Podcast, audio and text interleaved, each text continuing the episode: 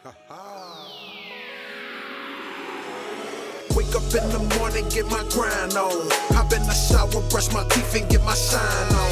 Hey, Scholar Mac, we taking trips to different time zones. I feel like E T way these bitches trying to find home. Wake up in the morning, get my grind on. Hop in the shower, brush my... Welcome everybody to Living on Purpose Podcast. We're your hosts, James Hagler and myself, Jason Wilson. Tonight we have John Scott. He's the C E O of enet live dot t v. Welcome to the show, John. Hey, guys. Thanks a lot for having me. Really appreciate being here. Oh, no yes, doubt. It's, it's great to have you, man. So, John, we like to um, find out from our guests, you know, how you became the person that you are today. So let's start from the beginning. When you were a child, what did you want to be when you grew up?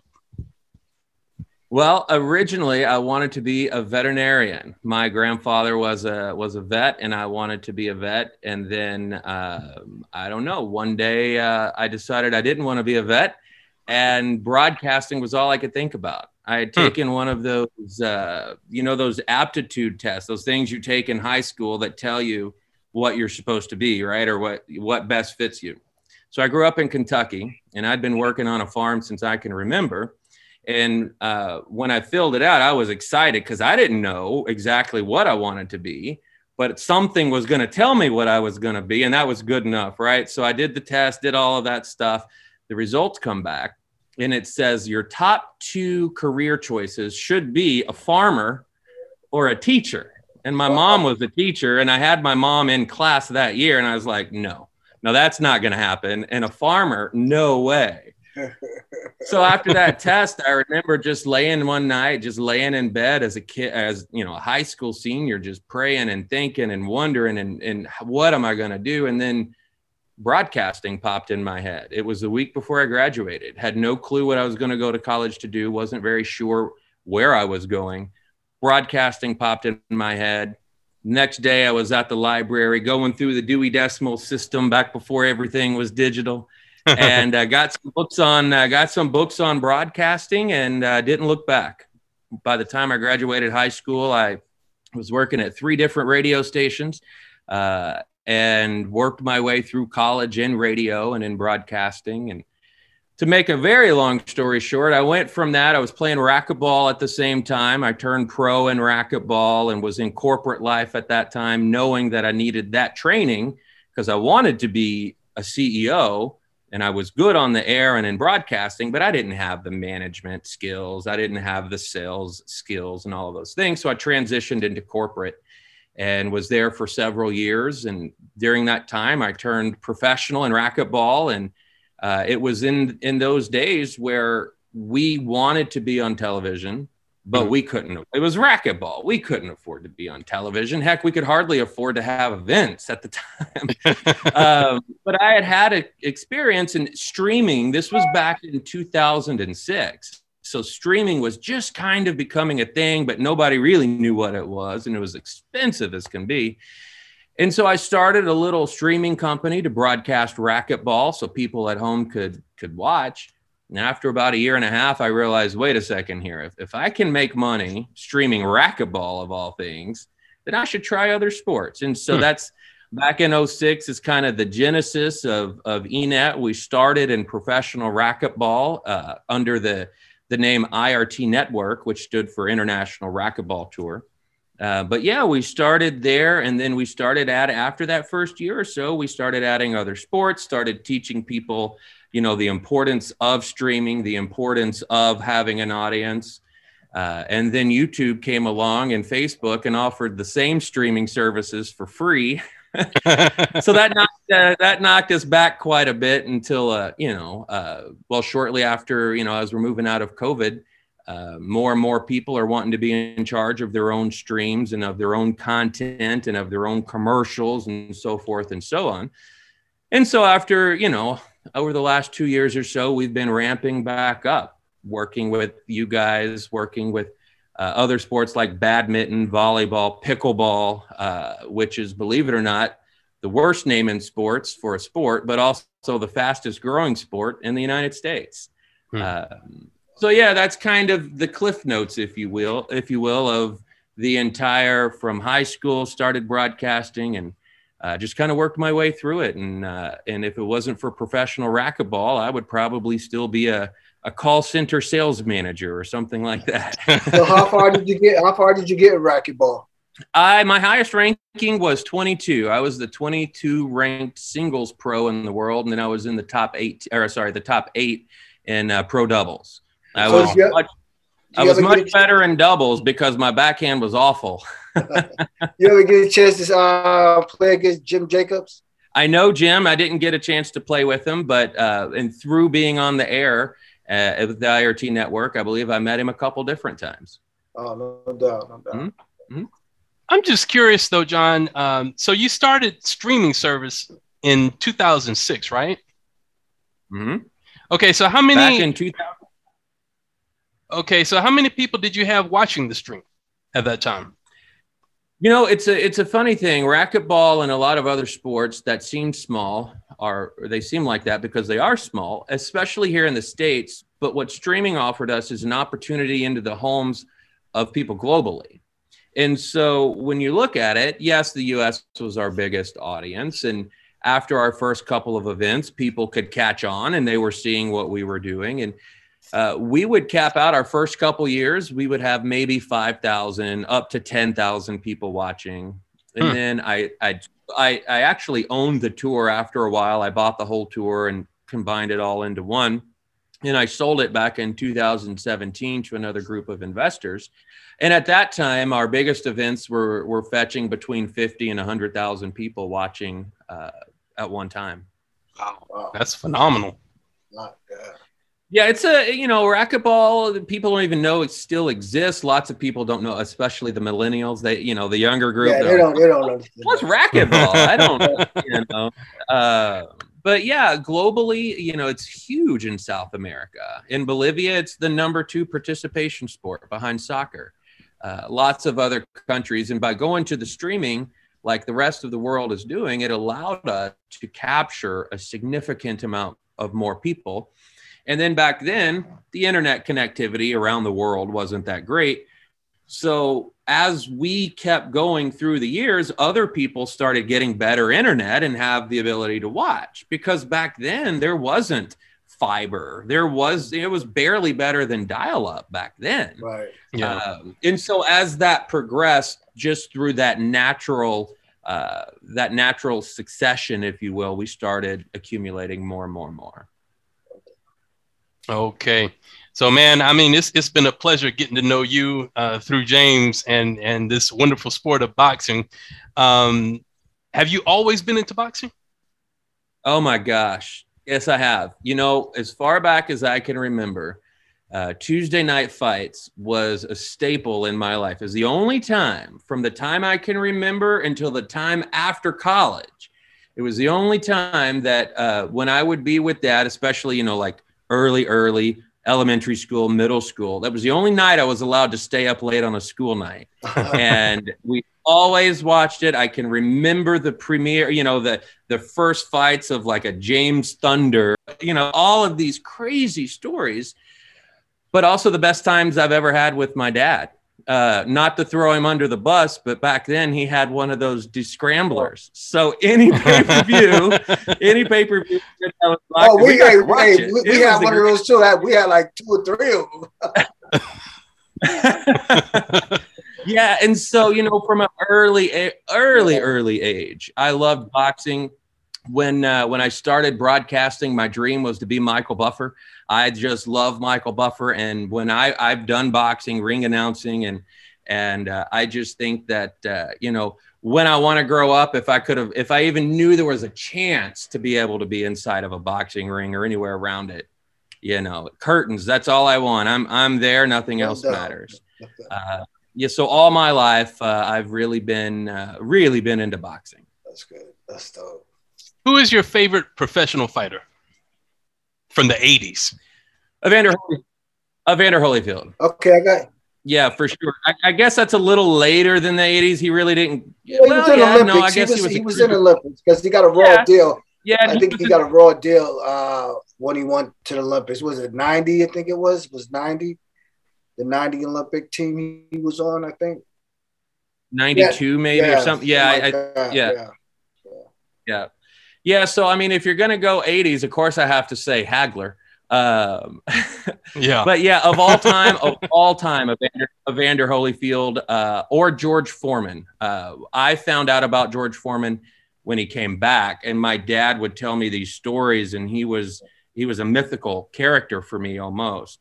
Uh, and when he hit Michael Moorer with that shot, I've never heard my dad scream uh, like that in my life. I thought it was my mama seeing a snake or something, you know. It was, it was no, because I, I was I was rooting for him too. I, I well, Mike, I liked it, Michael Moorer, and I think that Michael, he should have stayed light heavyweight, dominated that division, because everybody was move, everybody would move up. Roy Jones, T- James, Tony, he would have got that big fight that he was that he was searching for. He just didn't have the patience to stay there. But I thought he was way better as a light heavyweight than he was a heavyweight. When he went up to heavyweight, he was just too slow. He lost all his pizzazz.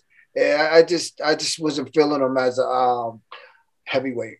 Yeah, you know, I don't know. You know, it's probably the atmosphere around the heavyweight division versus really any of the other ones, especially light heaveight. But well, you're he right. He, no, he wasn't that, getting no big money fights. There was nobody right. there. But he, exactly. all he had to do is stay and dominate. Right. Yeah, I, that was that was one of those positions with him where people, the, the the people moving up that are champions, moving up weight classes, he he was in that perfect spot to have them come to him. Exactly. And then he would have been able to grind most of them up. Oh, yeah, definitely. I, I believe so. Uh, so who do you think will win, Jake Paul or Butterbean? uh, uh, so I'm not a fan of Jake Paul at all. As a boxing fan especially, I'm not a fan, it, mostly because his his mouth and his, you know, the way that he acts. But it's kind of, you know, I mean, he's not a terrible boxer. Um, he's so not, my, but he's not. My heart says Butterbean. That's but true. My wallet, my wallet would have to probably say Jake Paul. But it, it is true, because you got to think about it. Butterbean was a real fighter, mm-hmm. and he was fighting four round fights. You know, he he was the, you know, Butterbean was the king of the four rounds, huh? I said he was the king of the four rounders. That's what they oh, used yeah, to call him. Oh, he's the highest paid four round fighter that I know. Yeah. I met him. I met Eric uh, Butterbean. His name's Eric Esch. I met him once in Vegas at a racquetball thing I was doing. And he, I mean, I'm sure there's all kinds of stories, but he was sitting out in the heat. Well, it was outdoor racquetball on the uh, Vegas Strip. And he was sitting out there. And I don't know who it was. Someone was bringing him plates of food from somewhere. He was sitting in this big chair with the muscle shirt thing on, and and it, it was one of the most comical things, and I was scared to death to go talk to him, and I was a fan. You know, I, I knew who he was. Uh, finally, I did, and he was uh, he was one heck of a guy. But, yeah, I would really want to see him knock Jake out flat. I just don't think. It was, it was funny because I did a radio show with Tim Witherspoon. It's called uh, Knuckle Up. And uh, we we was talking about that. Tim was like, He was like, Butterbean would, would kill Jake Paul because he was a real fighter. He, and he said he met Butterbean. He said Butterbean was a real, you know, real cool guy, uh, nice demeanor about him. And uh, he he really believed that Butterbean. He made me think about it because I thought, I was like, yeah, he's, he's telling the truth, because he, he he was in a couple some real battles, and uh, he came out victorious. Yeah, so, as long as age hasn't caught up to him where, you know, he can take a hit and stay up, you know, because yeah. sometimes the older you get, you know, Evander Holyfield showed that in that uh, in the celebrity match, or that, oh, that yeah. pre the deal that he just had, the exhibition, right. you know, he uh, he didn't get hit with super solid shots, and he was, you know, I hated to see him kind of stumble around. So if, if Butterbean has all of that with him, I mean, he could hit Jake Paul to the side of the shoulder and probably knock him silly if, oh, uh, if he can act. Oh, oh no. Yeah. What's your favorite all-time fight? Um, man, there's uh so the most memorable for me was uh, Tyson Holyfield two, just because of, you know, how all that broke out, you know, shook down. I, I think anybody who watched that fight live will think, you know, you'll never forget that particular fight. Right. Uh, yeah. But to get a little cliche, it would have to be probably Ward Gatti. Once uh, once it was all done, you know, I didn't really know what I was seeing when I was seeing it. Right. Uh, there was a lot about boxing I didn't really get. Uh, it was super exciting. Everything was happening at the same time. I was, it, it was, it is one of those things that, that when it's over, you don't really know what you saw until you have a chance to process right, it. Right, right. And through the years, it holds up against time. And then when Arturo died and all of that, it's just, it's a heck of a story. It's a, it was a heck of a fight. So I, I would say probably that one would be my favorite right, of all right. time. That was good. They, they fought like three times, right? Uh, yeah, I think they went around uh, three yeah, times. Yeah, yeah. All, yeah. and a, a close second for me would be when Spinks knocked out Zab Judah, because I wasn't a fan of Zab, and I was at that fight uh, mostly because I wanted to see Don King and Ellie. Right. But it was in a, it was in Saint Louis. The the crowd was going crazy, uh, and then uh, Spinks knocked him silly, and it was the greatest thing ever to see. Like I said, I wasn't a big fan of Zab Judah at the time. Right, right, right. John, in the in the world of sports, you know, um, especially lately, we've seen a lot of stories about athletes suffering from mental health uh, situations. Uh, have you ever dealt with a mental health issue in your life along the way? Wow. Well, that is quite a question. Um, yes, I have been around the mental health uh, world for quite a long time with some very good uh, or bad, depending on uh, how you see it, uh, exposure to all different sides of that, from family members to, I, I think you guys know, I'm also a firefighter. I live in a small community. Everybody here is on a volunteer, you know, we're all volunteer firefighters. And if you're on duty, it doesn't matter what you're doing. When the tones go off, you go. Now, I say all of that to say my tougher issues uh, within the mental health issue has been there, running those calls, and, and you can only imagine. In the sports world, I have been uh, directly involved with getting the yips, uh, with the, you know, a lot of that, basically where you just have that mental block and you can't perform. I was playing, I was qualifying for, or trying to qualify for the U S team in Arizona, took a timeout. And when I came back in, I don't know what happened. I could not hit the ball without skipping. In racquetball, you have to hit the wall before you hit the floor. Right. It yeah. was like I never played before. It was the most bizarre mental whatever. And then it got in my head. And then I, it was, it was a big, it was a big breakdown that I had. Uh, and so, yeah, I've seen it from all kinds of different angles. Um, the biggest advice for anyone in the sports world, I would say, would be what my coach would say. And that's live in the now. You've got to live in the now. Don't beat yourself up for whatever, you know, whatever sport you're in, whatever just happened. Always give your opponent credit for a good shot or a good hit or a good punch, right? A lot of people beat themselves up because they think they're supposed to always be doing great. But if somebody else has a good whatever, that's not your fault. They they did something great. And so I say that because a lot of people that struggle in the mental health world with sports live too much in that past. They're too worried about the other person and don't realize that they're getting beat. They're not losing. They're allowing themselves to get beaten. If you can flip that and kind of work on that, live in the now, it helps overcome a lot of that. Hopefully that answers your question without getting too granular. Oh, yeah. It does. It does. Yeah. But yeah, you, you're, you're, you're right. You know, you, you got to always, you know, you can't live in the past. It, that, that just, that'll just destroy you, because we yeah, all, you know, you know, we all make our mistakes. And like you say, you get hit with a good shot, that's okay, all right. You know, my dad used to tell me, he say, hey, you know what? You're in that ring, you're going to get hit. If you're not getting hit, you're in there running.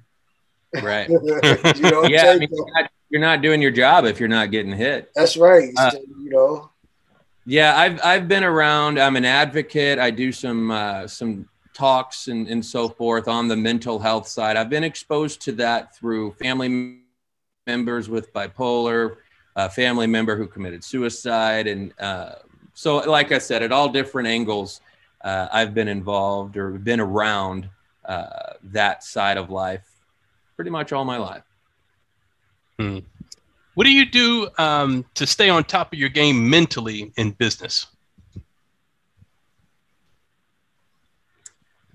You know, I think the most important thing is, one, not overthinking things. People, regardless of the size of the business, the idea is always the same, right? There's there's certain things, regardless of how much or how little money that you're that you're making, you got to do some of the simple things all the time. And to me, the most important is structure, right? For me, structure is that foundation that I need for the business, to have the right people around me.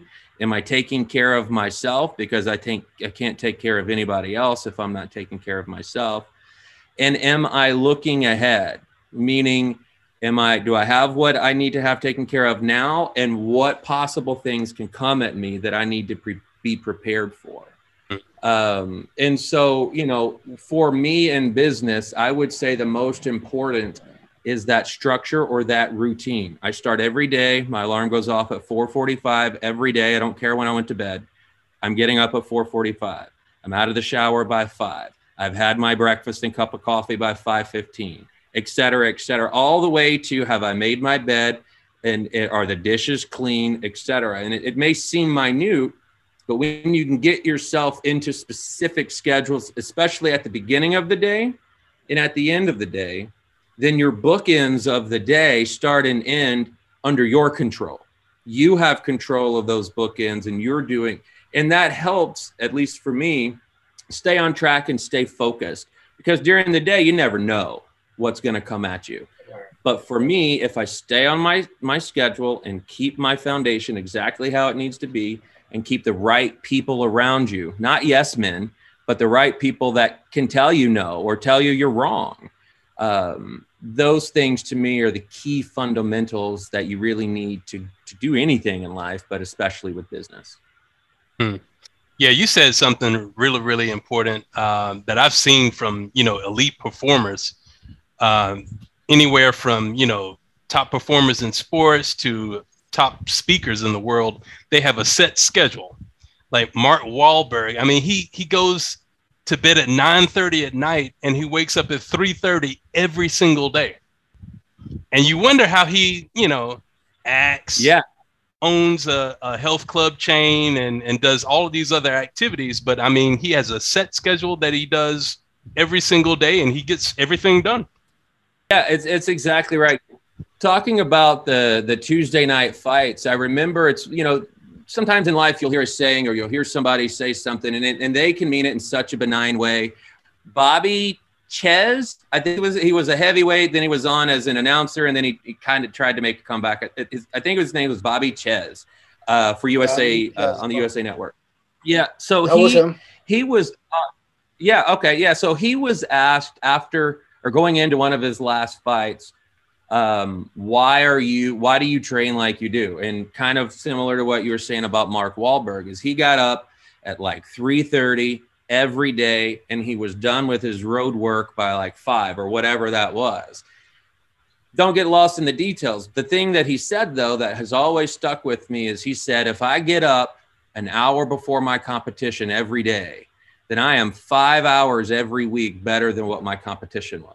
If for whatever reason, that just always stuck with me. It always stuck with me to to be better, to continue to succeed, and to to put yourself ahead of those competing against you. You got to be disciplined and you got to figure out what they're not doing. And most of the time they're sleeping and you're awake and you're training and being disciplined to get where you need to go. Being uncomfortable, or I'm sorry, being comfortable with being uncomfortable is one of the most important traits in life that I think anyone can learn. Mike Tyson said the same thing. Mike, Mike was like, they was asking, why are you up at four in the morning running? You know, he said, because I know my opponent's not up. Yeah. You know, I mean, everybody's an edge. It's the type of edge that you need, you know. And uh, Bobby Czyz, he gave my, my uncle his first loss. That was a real good oh, fight. Oh, really? Yeah, because Bobby Czyz was middleweight at first, and he fought Robbie Sims, my uncle. And that was my uncle's first loss. He was the first one to knock my uncle down. Because my uncle switched in the middle. He switched in the inside and got caught. And that's something that you don't do. You don't switch it inside. If you're going to switch, switch outside. And he ended up switching inside, and Bobby caught him with a good punch. He was so frustrated. It was, that, was, that, was a, that, was, that was a real good fight. Ever get a chance, watch that on YouTube. That yeah. was a real good fight, man. I definitely will. I didn't mean to bring up uh, sore memories for the family oh, there. No, no, not, not, not at all. That's, that's so long ago. But it, it, that fight sticks out on, in me, you know what I mean? Because uh, that was a real good fight between them two. You know, same thing with Iran Barkley. He fought Iran Barkley, and that was a war for him. And, you know, it, it was real good fights that they had. Yeah. Yeah, that's just one of those things. I mean, it could have been uh, it could have been Mills Lane. It could have been, you know, Jim Lampley. Uh, but he said it, and I'll never forget it. And I'll, I mean, I've I've thought about it constantly. I mean, and that was, geez, thirty years ago yeah. or something like that. You know, maybe longer. Yeah. Oh. John, have you had any mentors uh, that you look up to? Uh, yeah, I've had, I think it's something that's important. Uh, if you don't have anybody above you that you're looking up to, a lot of times it's hard to improve. It's hard to be pushed, and it's hard to be held accountable. So having mentors are, you know, is extremely important. Uh, growing up through life, of course, you know, you have your family and your mom and dad. Um, I've had a, a, a bit of a different, you know, structure of life, if you will, from on-air broadcasting, college sports, corporate life, and all of those things. But through my life, I've had a, a particular friend. He's about twenty years or so now older than me. Uh, he was a fan of mine in racquetball back when I played on tour. And um, from a business standpoint, he is uh, one of the guys who retired when he was fifty. He made his wealth, and he's willing to teach other people if they want to learn. And he scooped me up under his wing. And to this day, he calls me every Monday at noon to check with me. It doesn't matter what's going on in the world. On Mondays at noon, he's calling just to ask how I am. And um, so so he has been a long, long time business mentor and one of the more important people uh, in my foundation. Mm, that's great. Man, this has been an awesome interview, John. Uh, man, is there a, a last minute thought that you can leave our guests? Last minute thought. You know what? Um, yeah. Absolutely. So I'm a big advocate of being nice. I know it sounds so silly, but um, I always tell people, be kind. Even when somebody's not being kind with you, just be kind. A lot of times on my Facebook, I'm one of the older guys in the world. I have Facebook and LinkedIn. Those are my two.